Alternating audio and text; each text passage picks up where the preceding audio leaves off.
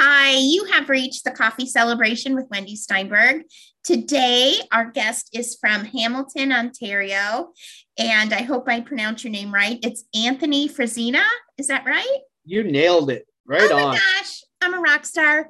You And are. I, I cannot even tell you. I don't know if Anthony found me because he doesn't sleep because he's so active in his community, or he lives off coffee, which I do, um, or both. But um, I'm looking at everything that you do, and I feel like I'm a slacker. I, I am in awe of your community involvement, what you do. And so I'm going to just hand it over to you. If you can introduce yourself a little bit and tell me, tell everybody who's going to be listening to this what you do, how you got involved, how you created a culture of inclusivity. And I'm really excited to hear about it. Well, thank you so much, Wendy. Um, I'm excited to be here. Uh, uh, my name is Anthony Frisina from Hamilton, Ontario, Canada, and I founded a brand called Above and Beyond, bridging the gap to accessibility and inclusion. It started based on a local TV sta- uh, station, giving me the opportunity to. Oh, she's taking notes. Guilty. Okay. So it started as a local TV uh, show on local TV cable uh, from Cable 14 here in Hamilton and entitled the same name, Above and Beyond. And it really just escalated from there. From the first episode that aired, uh, you know, after going through the process of being awarded the show and then producing the show and getting all the particulars done from setting up the the um, the pilot episode it really just went from there. I started as a producer, behind the scenes, co-host, and then host.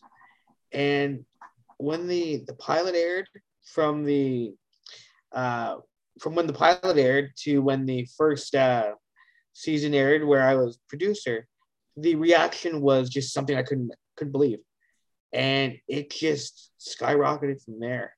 Uh, I've always been active and involved with accessibility and inclusion myself. I identify as members uh, as a member of the disability community. Uh, over 1.1 billion people worldwide identify as members of the disability community, and it's time for a culture change. You know, Yeah. fundamental systemic and culture change uh, all over the world. And for me, it's always been, you know, not being content with the life I have based on disability, but wanting to amplify and include people's disabilities within everyday life. You know, we often uh, talk about this progression, but it comes at a snail's pace. And we do need to work together uh, as allies to create what I call uh, collective prosperity. Wow. Okay, so above and beyond, what does that do? It's on TV.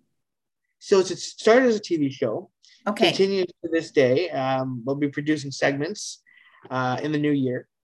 Uh, I'm going to be starting a podcast in the new year under the same name.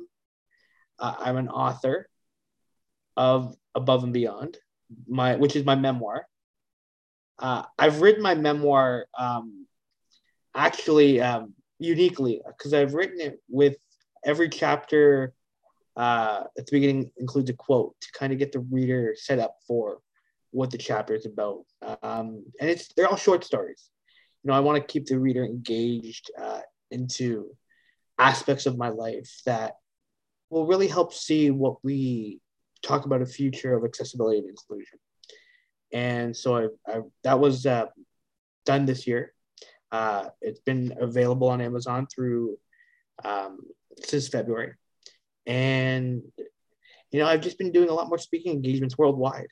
The fact that we're now in COVID has um, allowed for a virtual stage and really has been a benefit um, for people with disabilities to whether it be employment, whether it be uh, just being able to connect with people, um, to have this virtual moment that we are like we're having right now.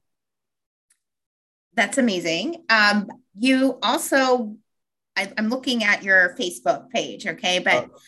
You work at McMaster, McMaster University, but Yeah. then you have all of these other um, things you're engaged with, with dis- with the Ontario Disability Coalition, Path Employment Services, Catholic Children's Aid Society, like that you seriously don't sleep. And um, this is incredible. And you wrote a book. You look awfully young to have a memoir. I'm thinking, you know, I think it's our generation. Sometimes we think, oh, you need to be like, um, I don't know, Cloris Leachman to have a memoir or something, you know, that, that, you know, you know, in your age range, but uh, you're yeah. incredibly busy.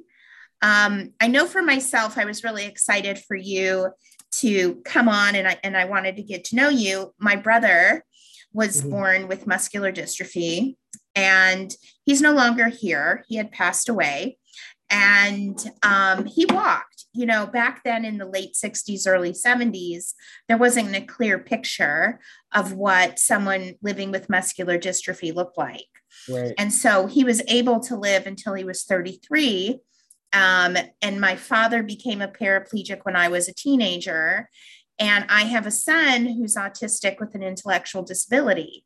So there's lots of different experiences that I've had, um, not necessarily from a person living with a disability, but an advocate for people with disabilities. And the work you're doing is absolutely incredible. Um, like, how did you get involved with all of this? I mean, this is a lot of stuff, a lot of stuff.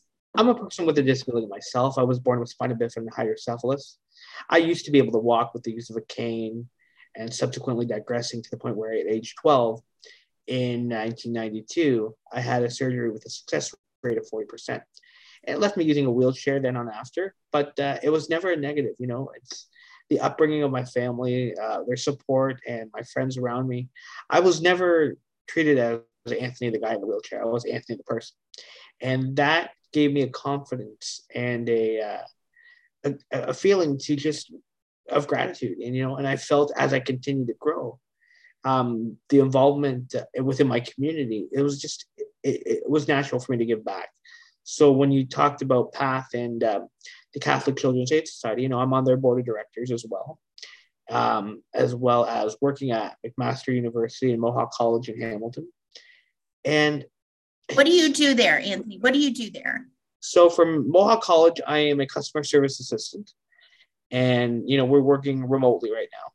And at uh, McMaster University, I am a standardized patient, which means um, I get to uh, be part of an act with um, me- medical students who are learning the ropes, so to speak, and, and you know, require uh, support from the community. So I get to do those jobs as well as my own brand. And uh, like I said, like just, you know, this is not a nine to five for me. This is a 24 7, 365. You know, with lived experience comes gratitude for, you know, where I am, what I've accomplished, I was recently named a member of the Order of Hamilton uh, this earlier this year, and then a alumni of distinction at Mohawk College where I graduated as well. So, um, like I said, I just you know I love what I do. I love the community around me. I love the support that I've been given, and given this platform of virtual, I've been able to um, expand that you know to a more global scale. Uh, and for who I am, you know, it's it's really attributed to the allies around me, the community around me that really embraced me as Anthony the person. You know, I learned of a sense of belonging, uh, of inclusion um, when I was eight years old. I went to this camp that wasn't for kids with disabilities, but it included kids with disabilities, and that's a big difference. And I met the uh, an individual who is now the executive director of that organization. His name is John he said to he said basically, "Hi, my name is John. Welcome to camp," and that gave me the confidence and the courage to to just be me, you know. And in 1988, you know, we we made a lot of things work. You know, it wasn't uh, things are not as um, fast forward as they are now, but you know, we had to um, just kind of modify things and kind of like you know take what we had. You know, so I was. Uh, at times wheeled around in a wheelbarrow. I mean, obviously not socially acceptable now, but you know, it's it was something that at the time was fun. Um, but uh, we made it work, and uh, and you know I was okay with it. But you know, going forward, you know, as I continue to go from childhood to manhood, you know, I really felt empowered. You know, I felt that the, the semblance of gratitude, you know, for how I've evolved, and you know, and that's why I like to give back to families and to kids as well. I volunteer at an organization pre-COVID where it's with kids with disabilities who are cheerleaders. So I volunteer with them as being a cheerleader as well with them. And I get to meet the families and I get to talk to the kids, I get to empower the kids. And I absolutely love that. You know, a lot of them, um, diff- all different disabilities, uh, visible and invisible. But just just seeing the smiles on their faces really is is enough for me. Mm-hmm.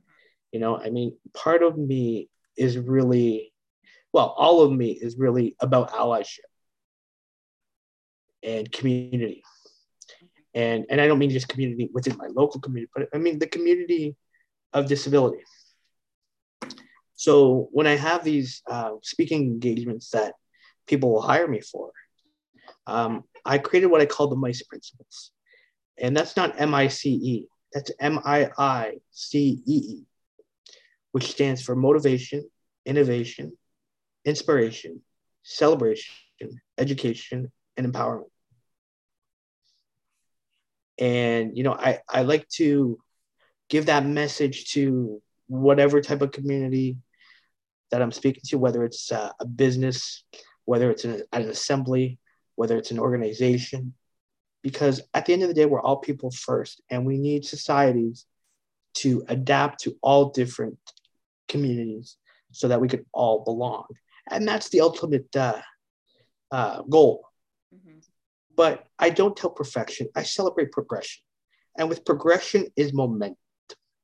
And without momentum, it's procrastination. You know, and and this is really why I have my foot on the gas to go hard. Yeah. Because you know, you have to at times when it is needed, ruffle a few feathers to get your point across.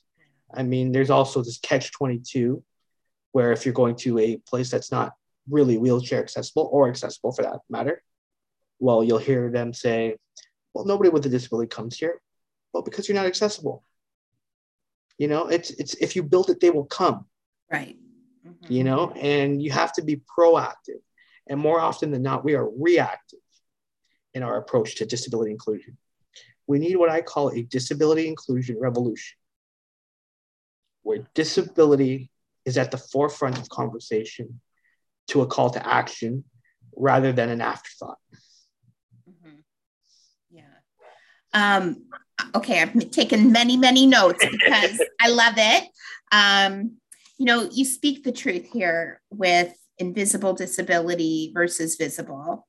Um, I know there, and, and that really does need to be recognized. And I'm so glad you mentioned it um, because I work at a college myself and, um, you know, I have students sit at my desk and, you know, they have test anxiety, they have ADHD, they have, um, there's so many things that you can't see, even um, food insecurity, poverty, things like this that really affect who they are. Um, and it's true. Like, I mean, you could see my son who's 18, almost 19, who he's, he's autistic with an intellectual disability. He's functional. I mean, he can do things, but um, is he inclusive? Uh, included, excuse me, I'm not sure. Um, he goes to a special school. Um, he had the same experience you did at a camp where we put him in a typical typical camp and they raised the bar for him. And you know he never jumped off a diving board before. And the whole camp cheered him on. And so as a mom of someone who has some limitations i mean if you would see my max you would know. But um you know hearing you celebrate it and be at the forefront of trying to educate so many people um i know as a mom it, it's you know very refreshing and it gives me i guess some sort of peace because i'm like moms can't do it all you know and and we advocate for our own kids and it's really hard. But it, you mentioned in your community have you had to work with the city government to make things more accessible like sidewalks or buses or buildings or anything like that i mean yeah i am on our city's advisory committee for persons with disabilities too. Oh my god. Uh, and i sleep between 1 a.m and 2 a.m oh my goodness. basically. And you know what? And again it's really about educating. Education is key. Um, and you know we far too often get the pushback well how much is it going to cost? You know and and that really in in some way shape or form uh, really kind of poses a barrier you know the disability community in hamilton is greater than the provincial and national averages so our, we have the highest population in our city uh, out in the whole country. So again, it's about being uh, proactive rather than reactive. I always say that in life there are no problems, only solutions waiting to be found. It's often getting those to listen to us. Mm-hmm. Further to that, hear us. Yeah. And a call to action that needs to take place yeah. without hesitation. Uh, and that's and when we when we are met with the hesitancy when we were met by the pushback mm-hmm. and then that's what procrastinates the long-term goal yeah you know i always think accessibility and inclusion uh, will never reach the summit but as long as we progress because i don't think there is a summit when it comes to accessibility and inclusion because it's always evolving uh, there's always um, something to be done there's always an innovative way to structure something to make it more accessible and more inclusive uh, and really, my goal is legacy. When I'm done on this earth, know I want my goal and my legacy to be that I've left this earth more accessible and more inclusive for the next generation to enjoy. Once I have that in my head, uh, once I have that uh, peace of mind, I know that you know I've I've done my job in terms of for the next generation. Do you think now obviously technology is always improving. Um, I remember when my father became a paraplegic in 1987, and then he didn't pass away until 2012. Between that 24 year span, his wheelchair became, it was like beyond, right? It changed in so many ways um, more aerodynamic, lighter, the way he could transfer to his board and off his board and in his car and all of this stuff. It was just phenomenal. Do you see um, a change in technology for people who are living with disabilities? Absolutely. It's it's always evolving, and that's what's really cool about it. Um, you know, whether it be like technology for uh, people with disabilities that require like a screen reader, for example, other assistive tech technologies for computers um, whether it be like a robotic technology, even the use of common technologies like Google Home, Alexa. Um, think are, of that. Even those are assistive technologies. Like my entire condo is linked to Google Home. So I can turn on on the and off the lights with a voice. I can activate my vacuum with a voice. I can activate my air conditioner with a voice. Um, and I even have a uh, pad, um, a number pad uh, mechanism for my condo to let myself in, so I'm not wrestling with keys. All of that has really changed my life, and there's still more to be done. Even um, Apple watches or or smartwatches, for example, they now have a wheelchair or a, an accessible function to them. So if you're doing a workout, for example, or doing like wheeling as opposed to walking. They can track that now too. Oh my gosh. Oh my gosh. This is amazing. So, oh my goodness. It's totally evolving. And we need to, like I said, it's about momentum. Yeah. Shifting the momentum. You know, in the workplace, you know, there's all there's all this important talk about EDI, equity, diversity, and inclusion. Uh-huh. There's something missing. You know, equity, sorry, access is typically hidden under the equity umbrella. But those know? are two different things. Bingo. So we need to extrapolate access under the equity umbrella. If you transpose the letters, you have idea inclusion, diversity, equity, and access. So that's my go to when I have a conversation with a business to help make it more accessible for a customer or an employee. People with disabilities are employable once the accommodations are in place. 90% of accommodations for to hire a person with a disability cost $500 or less. That's a drop in the bucket. Right. For many businesses. Then why is there this pushback about funding or expense? Like, where's that coming from? Then it's it's it's the myth that's being uh, portrayed out there, where hiring people with disability is a perceived burden. It's not a burden. It's an opportunity. It's a good business practice to hire a person with a disability, um, whether it be visible or invisible. I've been in my job at uh, the college now for 14 years, no, 16 years now, and uh, and I was a graduate of the college as well. I just I just never left um, because you know I appreciate the people, appreciate the the surrounding and the community that's treating me as Anthony the person rather than Anthony the guy at the wheelchair. Not not putting perceived limits on me, letting me flow, letting me do things my way, and you know even kind of surprising certain people by you know getting things done a different way, but accomplishing my tasks. You know whether it be large or small. Are you a mentor then for students on your campus, um, both with invisible and visible disabilities? Do they see you as someone that they can go to and you know feel a sense of belonging with because they know that you've had to kind of pave your own way as well i mean it's not necessarily just the college i mean it's in the community at, at large you know whether it be volunteering at an event here or being a member uh, of the committee for the Forward Movement, which is in the U.S. It's uh, it's called the Accessible Icon Project. So I don't know if you're familiar with that. I'm not. Please explain everything you do. I well, love it. Go go go. The Accessible Icon Project in the U.S. is called the Forward Movement in Canada.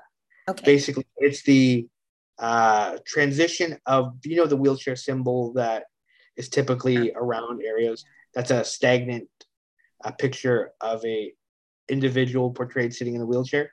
Yes.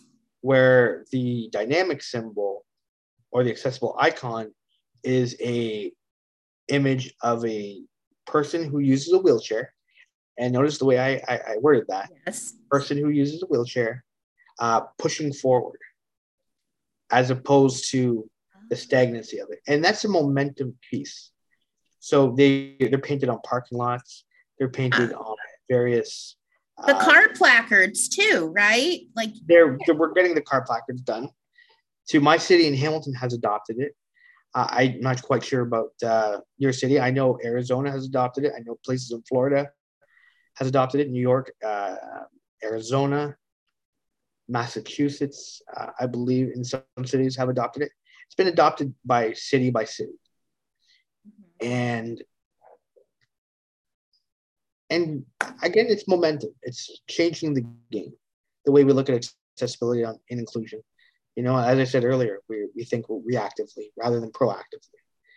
Uh, we think about if we think proactively it's a cost saver rather than a cost uh, um, the added cost. Because the according to the rick hansen foundation in canada the cost to create a building that is accessible from scratch is only 1% more of the cost to the actual building rather than retrofitting accessibility into a into a building that costs us significantly more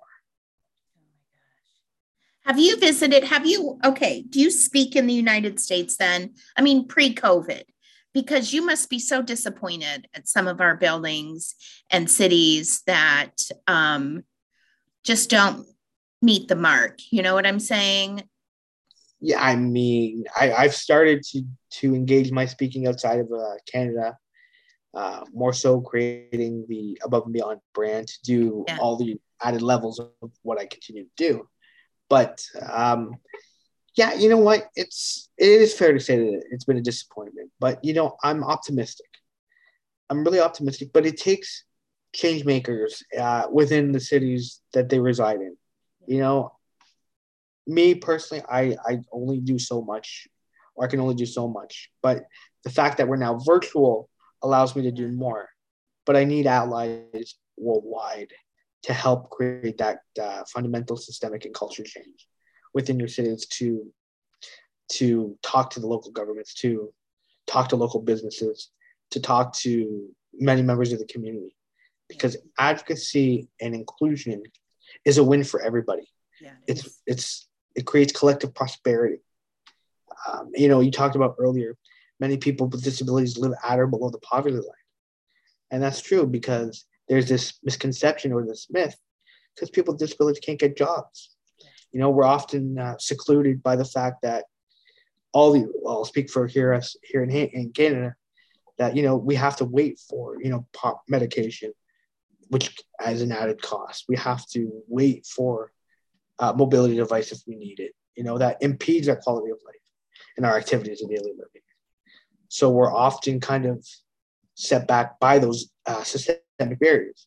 Whereas if things were more available on demand, uh, we're able to dictate the quality of life that we want to have rather than being gate kept by societies that deem us inferior to the able bodied community. Exactly. I could not agree more. I could not agree more. Um, you know, I worry as a mom for my son. He is in the United States. He's going to graduate this year from high school, but he can stay until he's 22. Okay, that's just kind of part of the dynamic here in Ohio. And you know, I don't I don't know how he's going to be embraced for employment. Um, right now, the focus is on a vocation. You know, stuffing envelopes or um, running errands at the children's hospital. Very menial, limited scope for somebody who we don't even know what he knows, you know? And, you know, he's already been limited by his diagnosis. And now he's going to be limited again by his um, employment options. And you're just spot on. Like, it's so discouraging. I know from a familial viewpoint that, you know, my son might not be able to have the same um, opportunities as other people, um, but he just won't be embraced the same way. And it, it's just, it's sad. It really is sad. You're absolutely right. The attitudinal barriers and the educational barriers are the toughest barriers to break through. Yeah. And, you know, it's, it's like I said about being proactive. Show what you can do before they assume what you can't. Right. You know. Can and, I ask you? I don't mean. I'm sorry, but like when you talk about education, what's it like in Canada? Like I have no knowledge of the Canadian system at all. Um, I just know um, your like "Oh Canada" song, and I don't sing it very well. Um, but you know what? Like when you were growing up, when you went to college, like were you put in a specific like my brother having muscular dystrophy, he was put in what we called LD classes, learning disability classes. And he really didn't need them. But that's just kind of the way, the path that he was pushed into. What's it like in Canada? Like, are kids given that kind of um, pro you know you, you're talking proactive and optimistic and you're talking all this good juicy stuff. But like are they given that opportunity from the get-go? I mean for me i you know i graduated through regular classes and programming. Uh, you know i you know i have had lifelong friends that have stuck by me since day one through adversity and through championing certain events. But um, you know it, it's challenging to say the least but you know, as I grew up through elementary school, the accessibility wasn't uh, what it is now.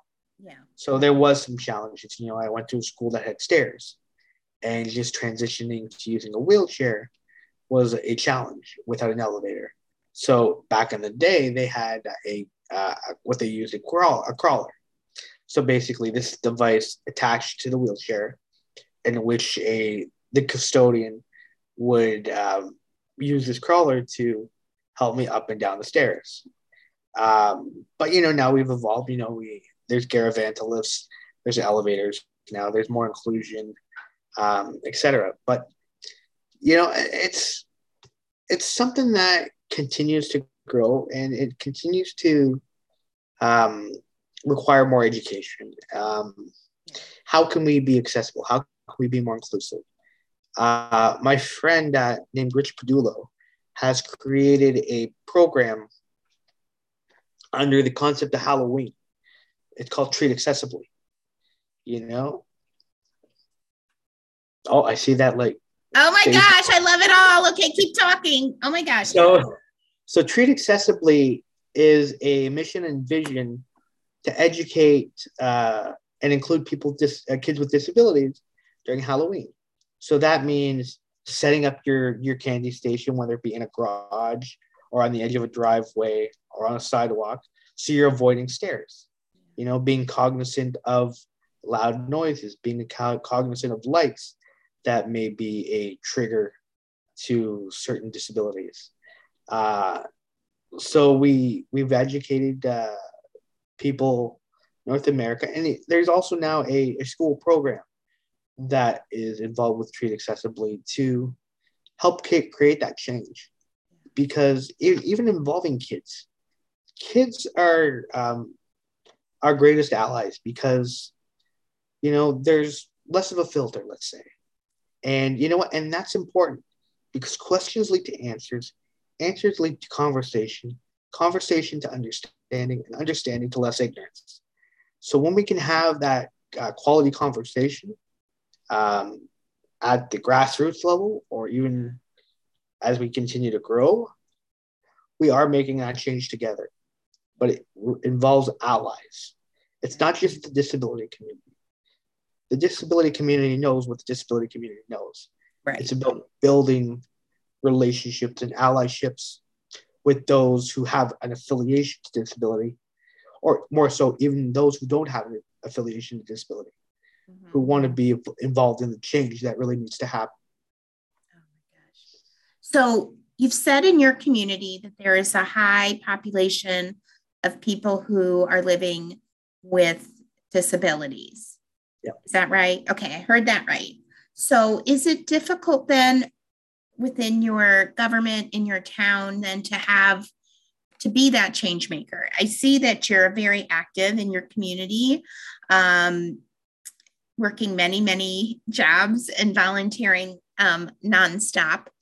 Um, because I know here for myself in Ohio, it is hard to um, get anything changed.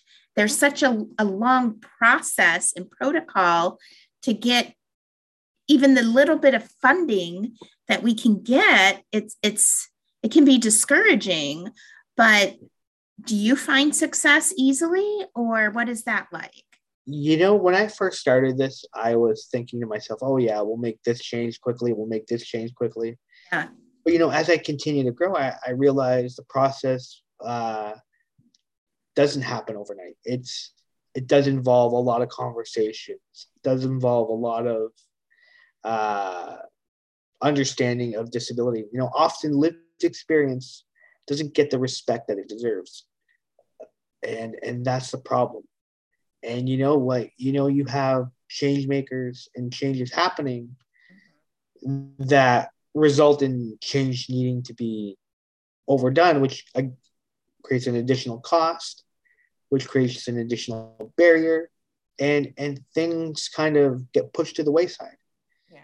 Even this pandemic has caused a lot of uh, havoc for people with disabilities, whether it be you know the isolation, whether it be um, the inability to do things you know that anybody else would do. Like our our quality uh, of life was has been altered.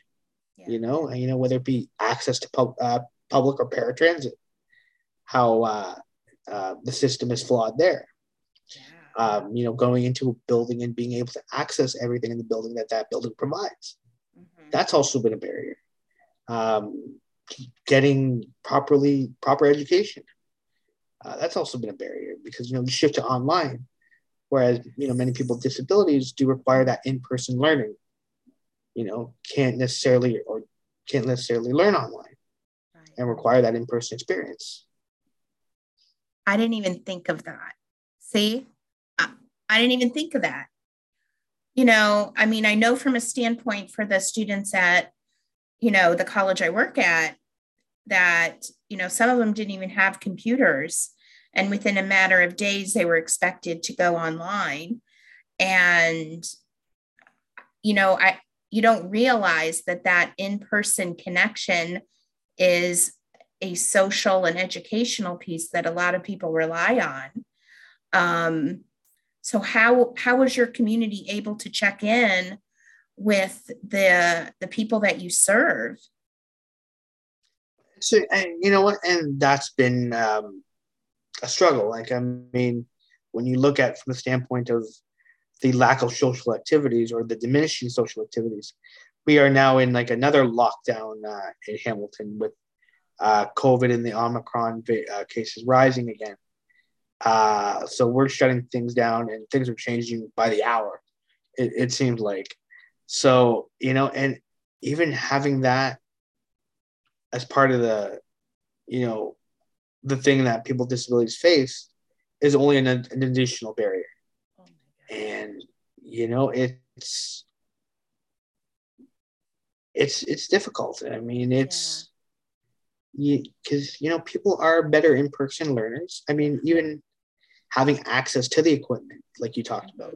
Yeah. You know, you're expected to get like a thousand dollar computer. You know, many people with disabilities live at or below the poverty line. Right. And that's even low. And even the cost of living going up, you know, the cost of goods and services going up, all the additional costs to live as a person with disability, whether it be medication, whether it be assisted devices, all of that factors in to um, a person with a disability's life yeah. you know and it's often gate kept by society. And you know everything requires a process which ultimately procrastinates against the quality of life for that person living with a disability because there's that waiting period there's this paperwork to sign. You know you got to go through this process this protocol this window. And then you know it takes um, uh, an inordinate amount of time um, for me, I'll give you an example. Uh, I just got my new wheelchair uh, a few weeks ago. What does it look like? What kind is it? It's black and yellow. It's a sport chair. Yeah. Uh, is it aerodynamic? It is. It's a sport chair. Um, but it took me eight years to get it. What? Yeah. You know, it's the initial chair that I got wasn't uh, what I'd hoped it would be. It caused me a lot of pain, a lot of discomfort, and that's another thing too. Uh, pain management and dealing with the everyday stressors of being a member of the disability community and being able to function and focus uh, on your job or at your or in your community, etc. Like um, for me, I'm a I'm an avid sports fan. I'm a I'm a CFL fan, Canadian Football League fan, and you know, so you're saying from your uh, you're saying uh, being from Ohio, we just uh, played in the Grey Cup, which is our, our national championship game. The team uh, that I that I root for, the Hamilton Tiger Cats, and we lost the game to the Winnipeg Blue Bombers. Aww. And the quarterback for the Winnipeg Blue Bombers is from Ohio, Steubenville, Ohio. I don't know if you're. Yes, that's kind of in the north. I'm I'm in the south part of Ohio. Oh, okay, okay. Wow. So you know, and we we met him after the, the Grey Cup game, and because uh, he used to play for uh, the Hamilton Tiger Cats, and my girlfriend and I we just had a conversation with him. But uh, even uh, you know, like even kind of getting navigating that through the pandemic with the crowd, etc., was um, yeah. challenging to say the least. And uh, um, I just wanted to bring up the quarterback with the connection to Ohio. So that's great. No, but you bring up Anthony. You bring up such a good point. I remember my dad, the back pain, the tush pain, like the actual seat of his wheelchair. They had to replace that so that um, now obviously he was much older than you, but I, I just remember that the technology of getting something with his seat in the back of the chair so that it supports him and it doesn't, you know, I mean, even for someone who doesn't have a physical disability to sit in a chair for eight hours is painful. We're able to get up, we're able to walk to the bathroom or get a cup of coffee or whatever mm-hmm. we're able to do. But for people in wheelchairs, I mean, you wheel yourself there, but you're still in the chair. There has to be something comfortable and supportive so that you're not in pain. Oh, absolutely. And you know what? That's that's the ultimate struggle for me, you know, because I'm at my computer 24 7 pretty much, whether it be something for my business or, you know, working, et cetera, et cetera. And, you know, and it's, it really comes down to an exact science and getting things just right. And just because things uh, are okay on one day doesn't mean they're okay the next. Yeah. And you know what? It's okay to not be okay. Yeah. It's okay to, uh, um, you know, resonate with those feelings. It's okay to uh, acknowledge that. And, you know, I'm lucky to be in an environment where uh, my community respects me. My community understands that, you know, if I'm having a quote unquote bad day, they, they get it. And, and you know there's often this like thought process where you know as a member of the disability community you want to do more and you want to continue to push you want to continue to push to to just to be quote unquote on a level playing field with the non-disabled community you know? And and that's the that's an, an ultimate myth that you know i'd like to dispel because really you can just be the quality you that you represent in your community. And that's and that's truly what it's about. And and and again for me like it's it's such a passion and it's such an important piece of the puzzle to treat people as people to treat people with respect. You know i say anybody can cash a paycheck every two weeks but it's much harder to earn respect let alone somebody as with the, as a member of the disability community to earn respect. Um, because there's also all these preconceived notions or assumptions based on disability. And like i said earlier it's about showing what you can do before they perceive what you can't. You know, it, it, it, it takes the ultimate shock bubble, so to speak, to to kind of get that message out there. Yeah. It takes that uh, semblance of um, cracking through the the glass to break through uh, accomplishing a task, large or small, rather than the steps it takes to complete it. Mm-hmm. Um, you know, there are accommodations that are necessary um, to do this. And, you know, employers, uh, community members have to be cognizant of that. Something so simple as to a ramp if you have a storefront that has a step. Not only is it simple, and not only does it affects affect the disability community, but it also affects parents with young kids who use a stroller. That's incredible. It, it's so true. You, can I just backtrack? Like, why did it take eight years to get, like, did they have to go to Mars to get the metal? Like, where did they go to get the the yeah. equipment to build this this wheelchair? Was it insurance? Because there's so much challenge with insurance, like you were saying, to get things approved whether it's medication or an adaptive, even with my own son who's 18, to try and get a weighted blanket. We've been waiting three months through the county benefits just for a weighted blanket. Mm-hmm. You know, and was it was it because of insurance or does Canada have a different process? Well, well, I had the chair, uh, and the older chair that I had, but it, yeah. it never fit right. But so we're making modification after modification after modification. And then, you know, a, a new wheelchair is granted after a five year process. So once that five year process uh, for five year window uh, elapsed, I was able to apply for a new wheelchair. But you can't apply prior to those five years. You have to wait till that five year window elapses before you can apply for a new chair. And that's the problem. So then COVID hit. So then you know, people were, um, and I say this with respect, you know, and I and I truly do say this with respect. There was a lot of excuses going on. Yeah. You know, the disability community got left behind, whether it be um, in homes, lack of support, um, lack of empathy and understanding. Yeah. Uh, you know, using transit, using public transit, using paratransit. You know, you know, everybody has a system uh, and how they do things, whether um, you know that works for them. Mm-hmm. And you know, you know, when your system, when your routine is um, hindered, you know, it takes its toll on you. Yeah. Yeah. Oh my gosh. Yeah. Oh. I can't imagine. I, I really can't. Um,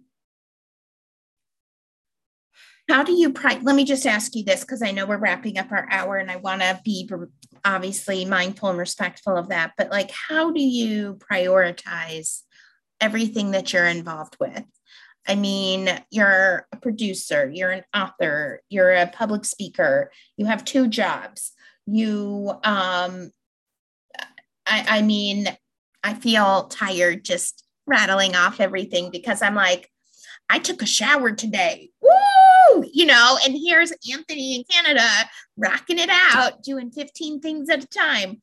How do you prioritize um, what is because you're passionate about so many things and you're you are the such a great voice for people who need it. But then how do you prioritize what's needed, I guess?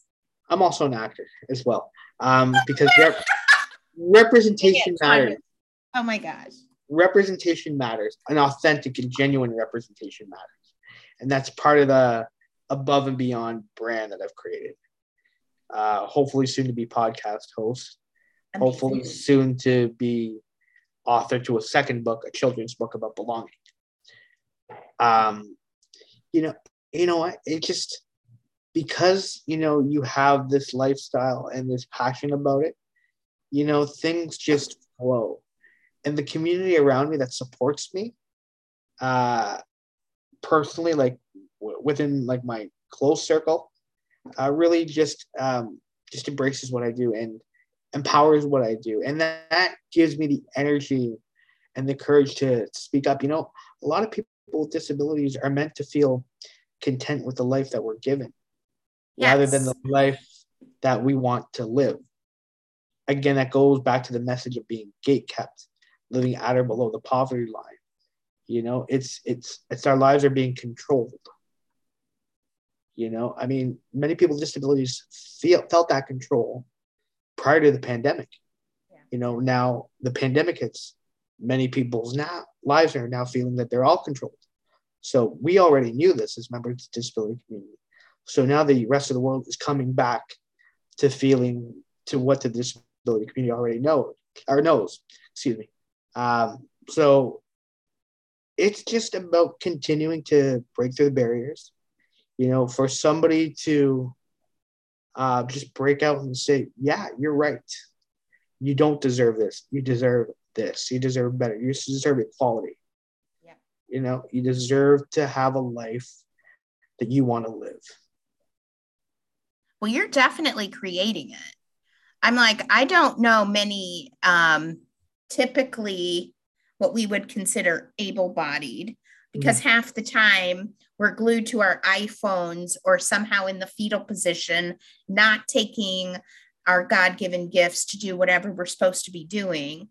But you are, and you're motivating, and, um, you know, definitely a shining example of what we should all be doing. We should all be advocating.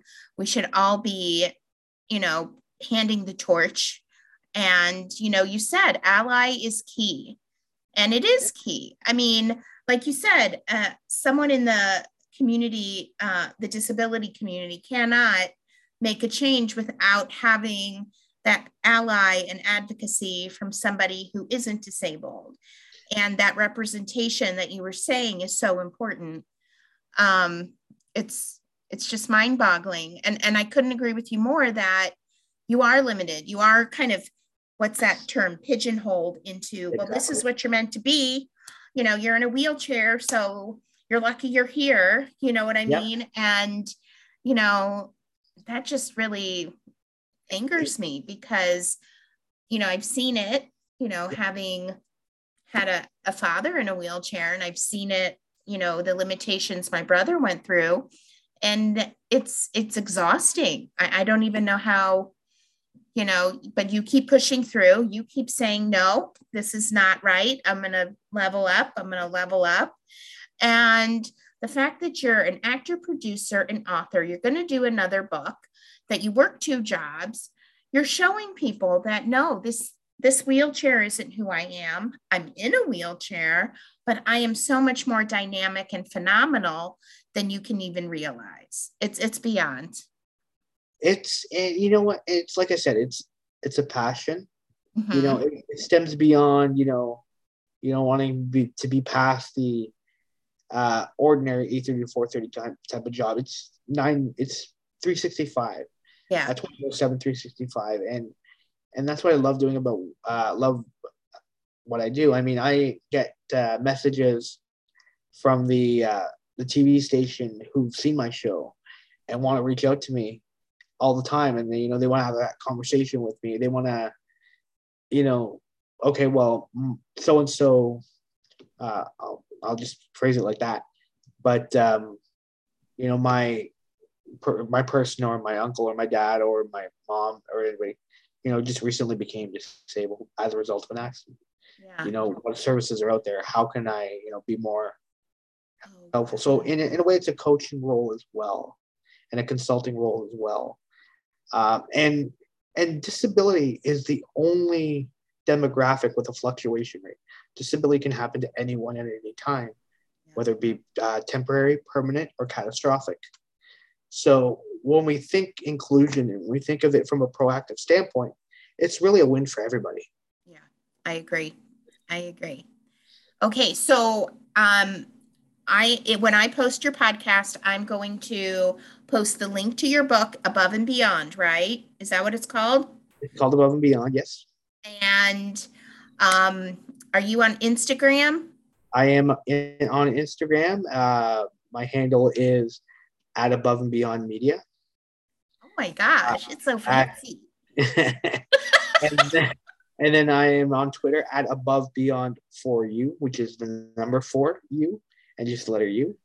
Uh, my biggest uh, hit is uh, Facebook. Yeah. Uh, above and beyond Anthony Frisina. Anthony Frisina is a personal page. I have a, an, an author page, a speaking page.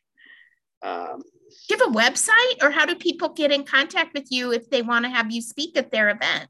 Yeah, they can reach out to me on my website, anthonyfrisina.ca. Um, oh my God, you're everywhere! it's there. It's it's my my website truly though is in the process, but you know I just continue to amplify the message that I am a speaker, I am an author, and uh, I'm happy to speak at their events. I've uh, I've done a national event recently for Canada's largest bakery at the Lunch and Learn, so I've done that one. I've done uh, Hydrocephalus Canada uh, on a national scale as well. I've done events uh, in New Zealand, in the U.S., uh, and Clubhouse is. Yeah, are you familiar with Clubhouse? The uh, the app. I, I was on it. I got a little too into it. I had to back up. You know. Okay. Well, I'm inviting you to join us uh, Wednesday morning, or sorry, weekday mornings at 8 a.m. We have this Speaker Society Club, uh, and you know that's how I really continue to grow the message and who I am. So, I you know, you're Eastern time like me. So feel free to hop on uh, tomorrow morning oh at 8 a.m. and uh, we'll you'll see what we're all about. We're all about edifying and amplifying one another. We all come from different walks of life, no pun intended. You know, I I do um, I do like to make those jokes. I do yes. um, I do like to say standing is overrated. Um, I do kick butt at musical chairs, so nobody challenged me to that. So oh I mean, you gotta you gotta have some kind of like uh, downtime. You have to have some sort of like comedic relief to who you are and what you do.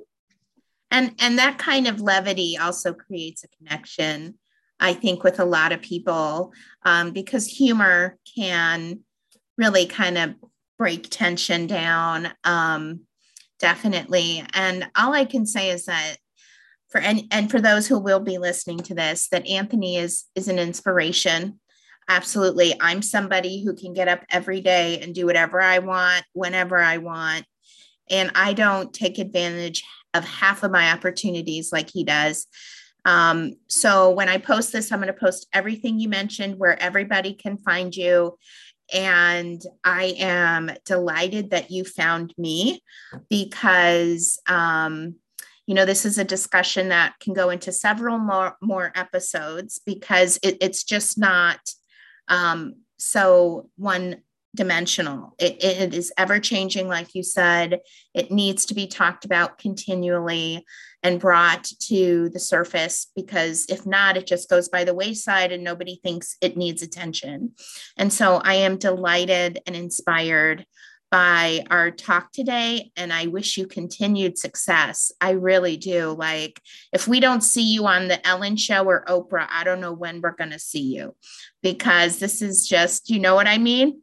You're laughing, but I'm going to say I knew you when because you have such an accurate and dynamic and positive message for everybody of all demographics that we need to hear so that we can be an ally, we can be supportive, and we can be um, people who make the change that's necessary. And so I'm very grateful. Are you applying Thank to you. be my agent? Say that one more time. Are you applying to be my agent now?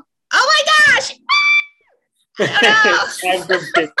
but I appreciate that. Very kind. Pretty sure you could do that. You could just wipe out your sleeping from one to two in the morning and do it. Oh because oh you're so busy. Oh my gosh. you know, I'd love to be on those shows. I'd love to be amplifying the message. Absolutely. Ellen, Steve Harvey is another one. Oh my God, I love him. Motivator of mine. And my um my biggest inspiration, my my mentor is Rick Hansen. He created a foundation in the uh, late 80s, early 90s after um, a pickup truck accident at the age of 17 where they were he was coming back from a fishing trip that left him um, paralyzed.